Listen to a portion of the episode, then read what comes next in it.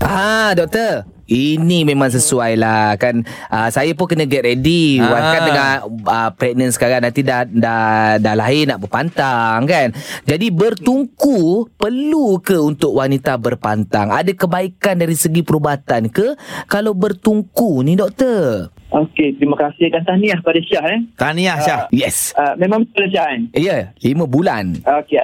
Uh, tahniah. Okey. Macam ni Syah, untuk bertungku tu kalau kita tengok di negara-negara barat tak ada pun bertungku tapi Betul. tetap juga sihat eh. Hmm, Eh, uh, uh, jadi sebab dia lebih kepada tradisi tapi kalau kita tidak bersaling pun kita nak bertungku pun tak ada masalah. Hmm. Dia untuk regangan-regangan otot apa semua. Uh, dia benda common lah bertungku tu sebab biasanya apabila orang bersaling ni dia penat. Hmm. Dia penat buat belum waktu dia pregnant pun dia dah penat. Waktu dia bersalin lagi dia penat. Jadi dia perlukan satu relaxation.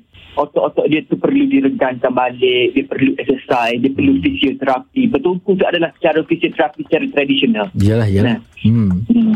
Ah. jadi tak ada masalah. Ah, Okey lah follow je lah. Orang tua-tua Nak marah tak boleh dah tua. Tradisional. Cara tradisional. Ya, ya, ya. Ha, Terang marah tok tua kalau berani. Oh, tak berani. ha, Tak berani. Gitulah eh. Terima kasih doktor.